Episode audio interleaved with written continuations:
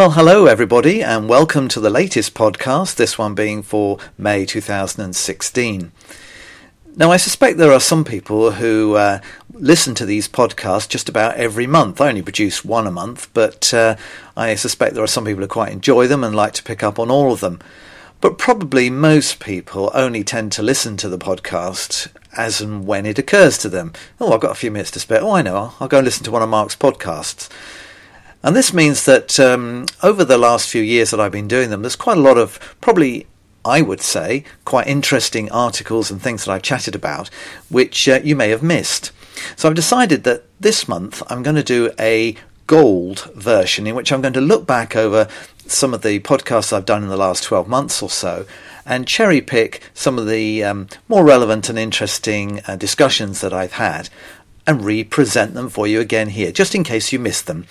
So I hope you uh, rather enjoy this uh, little uh, sort of golden version of the podcast and, uh, and that you'll find it interesting and useful. One of my um, close up shows that I did this December, just gone, um, it was on about, oh, must have been about two hours before I was due to, to set off to go to the venue. I got an email from the office of the company that I was uh, going to be entertaining for and the person in the office said, Oh, um, I assume, Mr. Leveridge, that you'll be bringing your public liability insurance certificate with you to the, to the booking this afternoon. And I thought, well, that's, that's interesting. That's the first time, as far as I can remember, I've ever. No, I think it's the second time. There was once a few years ago. But certainly in recent times, that's the first time I've actually been asked just whether I've got one, uh, never mind whether I was going to bring it or not. Um, do you have public liability insurance? Um, I mean, quite frankly, um, what's the worst that can happen? I might give somebody a paper cut with the edge of a playing card and they might sue me. I don't know. You know, what's the worst that can happen? We're not fire eaters or juggling with chainsaws. Uh, we're doing card tricks and coin tricks. However, um, nevertheless, for years now, I have had public liability insurance. And the best one to get, in my view, is the one that you get as part of your membership of equity. Um, the equity insurance is underwritten by a major insurance company. It's got ten million pounds worth of cover. It covers all the things that you need, and you get it as part of your, your annual membership, which is a fantastic bargain. If there was if there was ever a reason to join equity, that on its own, apart from all the other benefits that equity can bring, um, that on its own is worth is worth the whole membership fee because if you do ever get asked, um, it's great because the, the actual certificate is each time that you renew your, your, your subscription with equity, your your actual certificate for your public liability insurance is updated. And so on this particular occasion, when I knew I had to have this certificate, I just you just go to the equity website and you can download the, your current certificate, and I send it as a PDF within minutes, uh, and the job was done. So apart from the fact that it's actually quite good to protect yourself, just in case you know using the finger chopper and or the spiked delusion and something goes wrong, um, then you're covered, or at least you know you've got somebody who, some insurance company who could pay out in the event of you losing the claim. Um, but certainly, um, if you haven't got that, I would really ha- advise you to take a look at the equity offer. Last summer, I was doing um, a private party which was taking place. Um, well, it was it was sort of like a holiday, looked like a holiday cottage out in the countryside. It had um, sort of it was sited on a what obviously used to be an old farm, so it had sort of you know open sided barns and they had straw bales for people to sit on and they had a hog roast going it was great great occasion lots of people there and i was i was mixing and mingling doing magic for them and I went up to um, there was there were two ladies uh, standing. Uh, talking to each other, who I at one point I realised I hadn't entertained. So I went up to them and I introduced myself. Oh, I'm the magician. You may have noticed me going around doing some magic. I'd love to show you some. And one of the ladies says said immediately, "Oh no, I can't possibly watch that," and turned around and walked away. Uh, oh right, okay, I said. So the other woman looked slightly embarrassed and said uh, said to me, "Oh, don't worry about her. She she's always like that. She she can't watch magic. She's got a thing about magic." Um, and I and I said, "Oh, okay, that's no problem." Anyway, so I didn't think much more about it. Although I, I did remember it because I thought, "Well, that's a bit odd." Uh, about two months ago, um, I was doing another show, this time completely different type of event, and the same thing happened with another woman. Uh, it was a, a, drinks reception prior to a dinner, and um, I went up to a group of people, five or six people, said who I was, started to, to do some magic, and one of the women said, uh, "Excuse me," and she turned around and walked away. And although that in itself is not terribly unusual, people do that from time to time.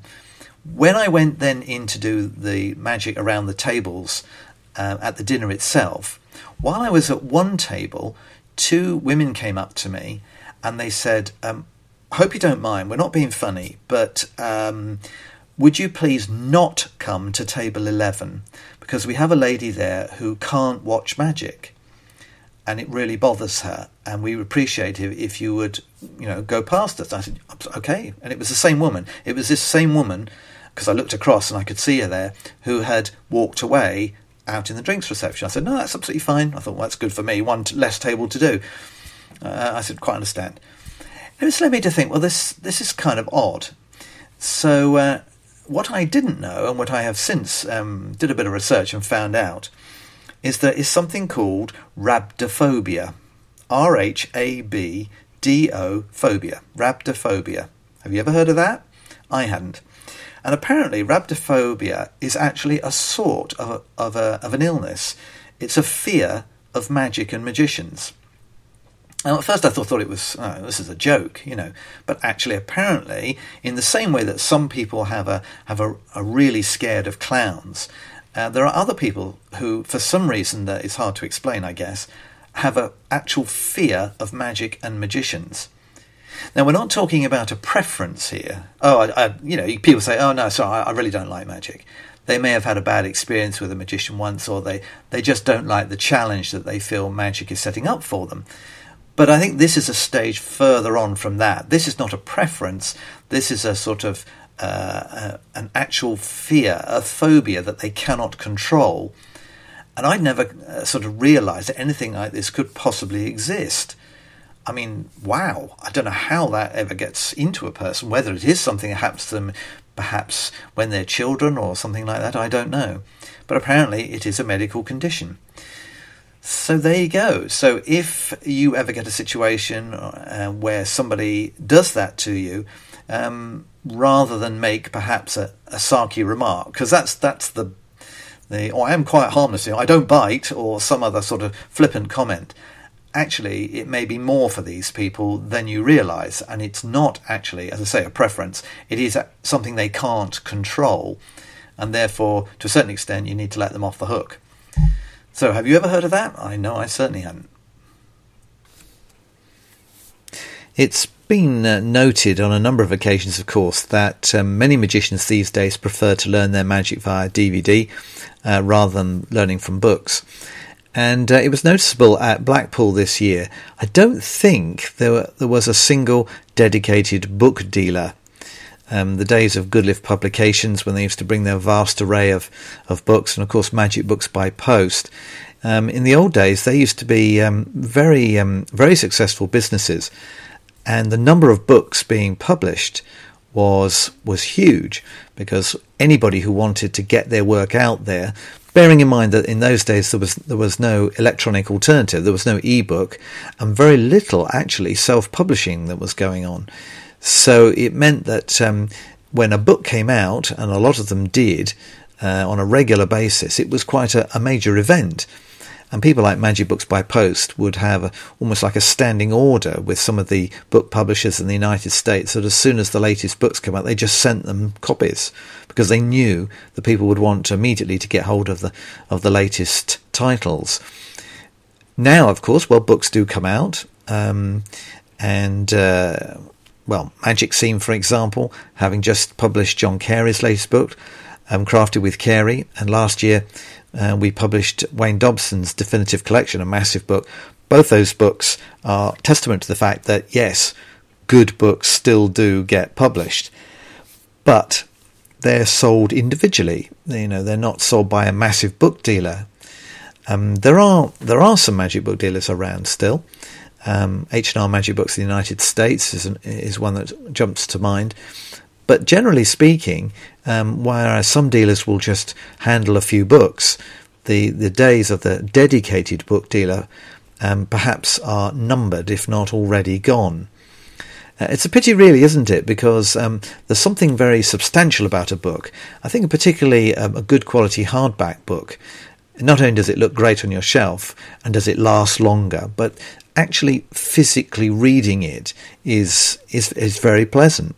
Anybody who enjoys books um, as, a, as, a, physical object will relate to that, I'm sure.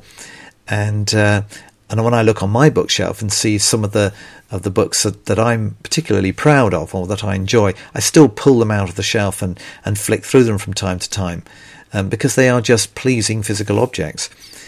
So I think it's a real pity if um, more and more things become digital um, because there is no substance to that. And whereas, of course, yeah, it's it's important sometimes, or at least one way to look at it is that there are certain things that it wouldn't be worth putting into. there's not enough content to make an entire book out of, but an ebook which can have just a small number of things in it makes it practical. It means people get their ideas out there, they get them published, others can can read them. Then that seems to work okay. Um, but in terms of a major body of work, um, less and less people do that, and they prefer to to do DVD instructions or bring things out one at a time. And even even DVDs, if you look at those, most things now have become one trick DVDs, um, perhaps with a couple of extras. You see less of the the big DVDs that have say 12 items on them. Yes, they're still there. But at one time that was all you got, whereas now lots and lots of tricks come out with DVD instructions, and so the one trick DVD has kind of taken over. But of course, moving on slightly from that, I've noticed that um, there are now um, one or two dealers who are starting to supply products that don't have any instructions um, actually packaged in there at all. There's no DVD, there are no printed instructions. All you get somewhere on the packaging will be a URL and obviously you know you link onto that and then you get access to online video instruction uh, I sort of wonder how that works for people who are not particularly keen to, to go online, and there are still some people who are not particularly um, IT uh, savvy or who simply just don't want to have to get involved in all of that as they see it. But I can see that, um, you know, in terms of production costs, it keeps it down, and it does mean that you can also um, perhaps update certain things because you only have one centralized feed that everybody's logging onto to, to look at. But it does make you wonder okay, so if you're not getting any instructions for the for the product that you've bought and that it's online, um, what about if in five years' time you get the trick out and you think, right, uh, now how was this done? and you log on and the URL doesn't work anymore or the company's gone bust, you, you have nothing. You, you have the, the trick, but you don't have any instructions of any sort that you can now have access to. And so I do wonder slightly whether that's going to be a problem in the long term, even if it seems like a sort of a trendy and cost efficient way to do it um, for the present. For well over 20 years now, um, I've been an enthusiastic business networker. I'm not talking about going to network with other magicians, I'm talking about going to general business networking events and marketing myself as a strolling magician for corporate functions or trade shows and so on. And they, I found this to be very, very good. I've got a lot of work from it because very, very few magicians um, go to the trouble to do it. So for me, it's been rich pickings. But one of the um, characteristics of going to networking events is that um, everybody exchanges business cards. And so every time I come home from these events, I always come home with a with a little collection of cards. And for years, I wasn't quite sure how to keep the cards. If you just throw them straight in the bin, then it seems what was the point in collecting them in the first place? So I thought, okay, I need to keep them in something. So I tried a, I've tried a number of different things. I, I tried buying um, sort of folders that have lots of poly pockets in them of the size of a business card, and I would slip them all in those. Um, and then I just had so many cards in the end that this wasn't practical any longer. So then I thought, I know what I do. So I started to um, using a hole punch punch a hole in the corner of each card and then uh, I would string a load of them together on um, sort of metal paper binding rings that you could undo and put more on. But then you end up with these piles of cards and, and they're not very easy to look at. Um, so I've always struggled a little bit. And then I came to the obvious conclusion that you make an, uh, a spreadsheet of them. So I designed on Excel just a very simple spreadsheet in which I had the name of the contact and all their contact details in different fields. But the key thing was what the um, business or person did in that business. Because if you look at mo- a lot of business cards, strangely, they often don't tell you on the business card what it is that the business is connected with. It'll just say AWG Inc. and then contact details and the name of the person. Well, at the time when they were talking to you, and it happens to be an IT firm or something, then it was obvious. Maybe the title of, of the business gives it away.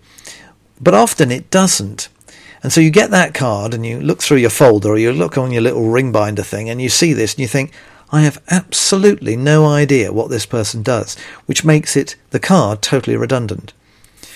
So, um, putting a short note to myself as to what the business was, what it did, and what it, what that person did within that, and also whether I followed up or had any conversations with that person as well, has been hugely helpful. And the other thing that I've that uh, it's enabled me to do is um, because I have um, an easily changeable database. When I meet somebody and it turns out they've moved company, uh, they're now with a different firm, or um, maybe some of their contact details have changed. Um, rather than me trying to go back and find the original card and throw it away and replace it with a new one, of course, I just change the database and then I throw the card away. So I know it's an obvious thing, but it took me years to, to think of doing it in this way. And each time I come back from a networking event, that's one of the first things I do. Because if you've only got seven or eight cards, it doesn't take that long. And also, it, it, it's quite interesting because sometimes you think, oh, I haven't seen this person before. And when you start to type it in, it starts to pre fill itself in, and it turns out, yes, you have. And because I keep a record of where I met that person and when for the first time, it means, ah, so I saw that person two years ago. Oh, look, they're now working for a different company. Or, oh, that person said they might have been interested in a trade show. So now it, it, triggers off thoughts. I contact them. Nice to see you again. I remember when I met you a couple of years ago, you were talking about doing a trade show. So it enables me to talk, talk as if I've remembered the original contact. So if you do any sort of networking, even if it's only with magicians, um, and you do collect information like that, if you just make yourself a little database on a spreadsheet, it doesn't have to be anything complicated, you could find it a very, very useful resource that you can tap into to get yourself more work. Now, while I um, did most of my two week American tour on my own, um, I did have for company during the 4S Magic Convention my good friend Chris Payne, who's been coming to 4S for the last few years. And um, and it's great because we get lots of opportunity apart from attending the convention together, which is great. But we also get an opportunity to chat loads. And um, there was one conversation we had that I remembered where we were talking about the the way that the dealers are at magic conventions. And I was saying, well, it seems to me that um, over the last few years, it's gradually got more and more difficult to sell magic at general conventions because um, the the amount of the volume of sales doesn't seem to be as strong as it used to be, and we were sort of considering why that might be. And um, there are, of course, a number of different reasons, but I think one of the main reasons is that um, whereas at one time um, I think magicians tended to save up for major conventions or major events that they were going to go to. They would save up their sort of magic spend money and and then they would go to the convention in the UK, something like obviously Blackpool or maybe in the old days British Ring, and they would basically blow the money in the dealers' hall. They would just go and spend it all and just have a great time with it. And whereas in the old days that was a real mo- those big conventions were a real moment for new magic to be released now it's not the same magic is basically coming out just about all the time And because it's easier for um, magic sellers and manufacturers to reach their customers, particularly through, let's say, emails or, or, or um, email uh, newsletters, it means that there is a constant um, dripping through of new products and therefore encouraging people to buy. And I think probably people are buying almost all the time. Well, not all the time, but they're, they're buying more regularly than perhaps they would have done at one time. Um, some of the um, the trailers, as we know, that, that come with, with the latest magic tricks are, are, are, make you really want to buy the trick. They're they're really well produced and and they're very enticing, and so I think the uh, the temptation to just the minute you see it to buy it rather than waiting going to a convention seeing it demmed live and then perhaps purchasing it people are buying as they go along. And quite frankly you can't buy stuff twice can you? You know you, you, you basically you're buying it once.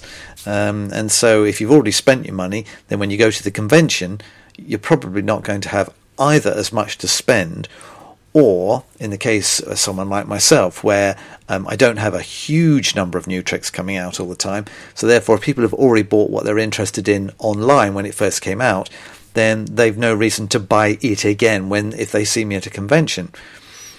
So um, I think the internet has got uh, a lot to answer for in that sense. I don't think it's necessarily a bad thing, but I think it means that as dealers we have to reflect um, more carefully on just whether it is worth our while to attend. And we've had a, a, number of instances uh, in recent years as well where the amount of time allocated to the dealers is not particularly generous. Um, you've only got to have, you know, a program that's slightly too full with not enough reasonable gaps um, for the dealers to be kind of squeezed out and, uh, and it's a lot of effort to go to conventions, a lot of expenses involved.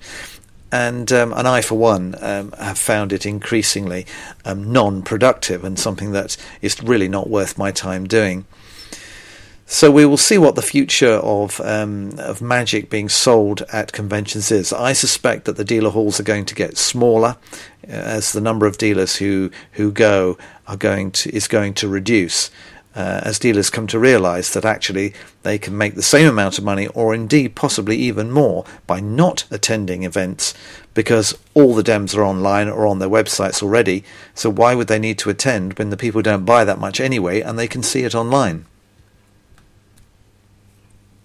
Probably one of the most uh, common questions that uh, young or new magicians tend to ask um, especially if they're just about to start getting involved with doing paid bookings, is uh, how much should I charge? And I was always always think that's a very difficult question to answer. It's hard enough knowing how much to charge for your own shows, never mind trying to give advice on what somebody else should charge. Because there are so many factors, aren't there, that need to come into it. What type of show is it? Who is it for, perhaps? Where is it? How much experience do you have? How keen are you to have the show. Um, because it's unless you actually publish your prices on a website or something, and I, I would suspect that nobody does that, then it's really to a certain extent a little bit of negotiation is going to go on. I always think that it's a good idea to know in your own head a scale of charges that you feel happy with. You know, you sort of kind of generate, I think, after a while, a sense of your own worth what sort of fee am I happy to go out and perform for? And sometimes people sort out what that price is through pure mathematics. Okay, I need if it's especially if they're going semi-pro and they want to earn a certain amount of money every year to supplement their normal income, then they will work out. Well, I'm going to do let's say 30 shows in a year. So how much money do I need to earn from those? Okay, that means I need to charge this amount for each show by doing a bit of simple maths. But um, there are a lot of other factors too. And, and, when somebody contacts you, you I certainly will look at the booking. And although I have a scale of charges, it, it creates a starting point. I don't have absolute 100% fixed charges because there are occasions where, if for instance I have to travel a long distance to get to a booking, I need to charge a bit more, not just for the travelling expenses, but for the fact that uh, I'm on the road for longer, I'm out for longer, there are other things I can't be doing while I'm driving to and from the venue. But it's this, this sense of what you are actually worth what what is a, a fee that you think is commensurate with your experience, your ability. Um, you can get a sense of this, I suppose, by trying to find out what other magicians who you feel you're roughly the same as in terms of quality and experience, what are they charging? Maybe that'll give you a ballpark figure. But I think, in a way, we're all very individual in the way that we perform. So I've always felt that uh, you, you need to have a, when you go out to do a show, a figure in mind that you've charged. You think, I'm very happy to be working for this amount of money. And not going out thinking, oh, I really under, I really undersold this. I really, I'm really not charging enough for this. It kind of sets up a feeling, an inner feeling of resentment almost that you didn't do it right. Whereas if you're going out thinking, yep, this is the right fee, I'm happy with this, um, I think you, you have a much more uh, positive attitude to the booking generally. But trying to advise somebody else is very difficult in many ways as to what to charge, isn't it? How much experience do they have? What sort of have you ever seen them? If they ask you the question, have you actually ever seen them work for lay people? Where are they in terms of their ability levels and in terms of how entertaining they are? How appropriate is their act for the audience they're hoping to go and entertain for? There are so many different things. But I certainly do think that, and, and this is something that, uh, this is a discussion I have with my wife quite a lot. She always feels that when somebody uh, makes an inquiry, that you should try to get that that booking because almost not irrespective, but within reason. In other words, adjust the fee to what you think the person can afford. And I disagree with that completely and utterly because I think um, you should have a sense of value. What is the minimum fee you're prepared to go out for? So, how do you value your time and your skills? and that that should be your starting point. And you shouldn't just drop it just because someone says, "Oh, uh, can you can you do me a better rate?" or um, do, do, you do you, can you give me a discount on that? Just for no reason other than the person's trying to get you to do it for less money. Now I know you know there are situations where you you may be desperate for the income, in which case you may think, "Oh no, something's better than nothing." But the trouble is, it's the thin end of the wedge, and um, once you start doing that, where's your lower limit? And if people get to know that that's what you'll do, oh yeah, just ring him up and just negotiate because he always drops down on price. Means that you're going to be working harder and harder for less and less money, which I, personally I don't think is a great way to go. So, uh, trying to assess uh, where your your sense of show value is, I think, is a really important thing. And the longer you've been doing it, the more you get to know what is about right.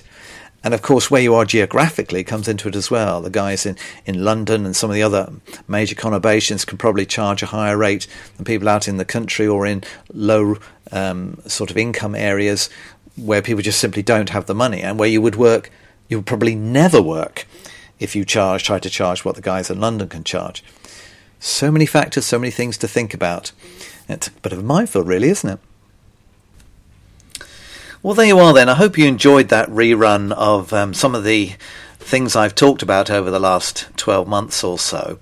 Um, all of the back issues of the podcast are available on my website. If you go to the podcast page, then you can select from any of the um, of the uh, previous editions, and um, you can get the the full versions, if you like, rather than these um, little snippets. Next month uh, we'll be back to the, the normal format of the the um, of the podcast, and uh, I may have one or two tales, hopefully, to tell from my um, lecture tour and convention trip, which is coming up at the end of April, and um, and which uh, I'm just about to set off on. So uh, look forward to uh, seeing you back here for another podcast uh, at the beginning of June.